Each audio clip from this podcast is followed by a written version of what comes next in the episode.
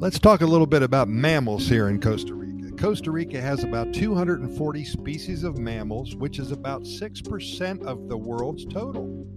Interestingly, most of which are bats, 109 species. So listen to this almost half the species in the world of bats are in Costa Rica, and Costa Rica is the size of West Virginia. Wow. Mammals are not as easy to watch as birds or reptiles because most of them are nocturnal, cryptic, and easily detect the presence of people. The most numerous mammals found throughout Costa Rica are, by far, bats. You may easily come across them slumbering by day halfway up a tree, folded up in a banana palm, or roosting inside a cracked fence post.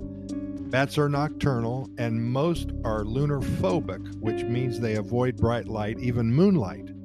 While most bats feed on insects, others eat fruit or lap nectar from night blooming flowers. A few species are large enough to feed on fish, frogs, and small vertebrates like lizards.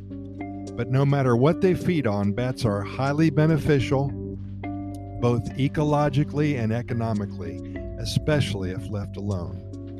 As we said, there's more than 100 native bat species in Costa Rica. They come in a variety of sizes and colors. They range in size from three feet wingspan to the proboscis bat, which weighs less than two U.S. pennies. Despite some bat species' peculiar looks, these creatures are generally harmless to humans and are actually quite helpful as pollinators, seed dispensers, and pest exterminators. The majority of these animals are frugivores, such as the large Jamaican fruit bat and tent making bat, or insectivores like the rare white northern ghost bat. Vampire bats are a different matter. Although these amazing mammals have been known to adopt orphans and to risk, risk excuse me, their lives to share food with roost mates, they have also been of serious concern to Latin American ranchers. These species, they cause approximately $100 million in damage each year on livestock in Central and South America. Vampire bats land on or close to sleeping mammals, preferably cattle. Using two razor sharp incisors, they will puncture the farm animal and, aided by the glycoprotein in their saliva that keeps blood from clotting, will squat beside the wound and lick up the blood while it flows freely. Conservation officials and ranchers have made progress in controlling vampire bats where they are a problem, avoiding the needless killing of a beneficial species. However, much remains to be done. Vampire bats are only one species, again, of at least 110 in Costa Rica, and humans are usually not at risk of being bitten. Bats have developed a highly sophisticated sonar system. These creatures emit calls that bounce off objects around them and send signals back.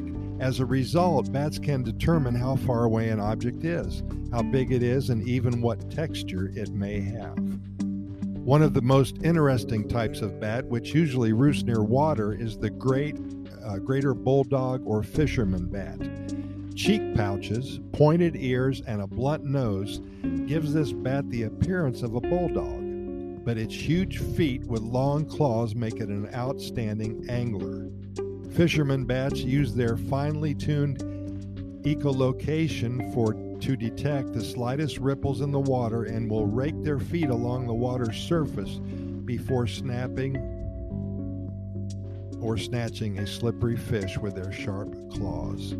Bats are very important as seed dispensers and pollinators. In fact, some plants depend completely on bats as their pollinators. Just after sunset, bats swoop through the air, capturing large amounts of mosquitoes, moths, and other insects lapping up nectar, or feeding on fruit. Another short story about so many interesting things here in Costa Rica, and tomorrow we will bring you a few more. Pura Vida, thanks for listening, and we'll see you tomorrow.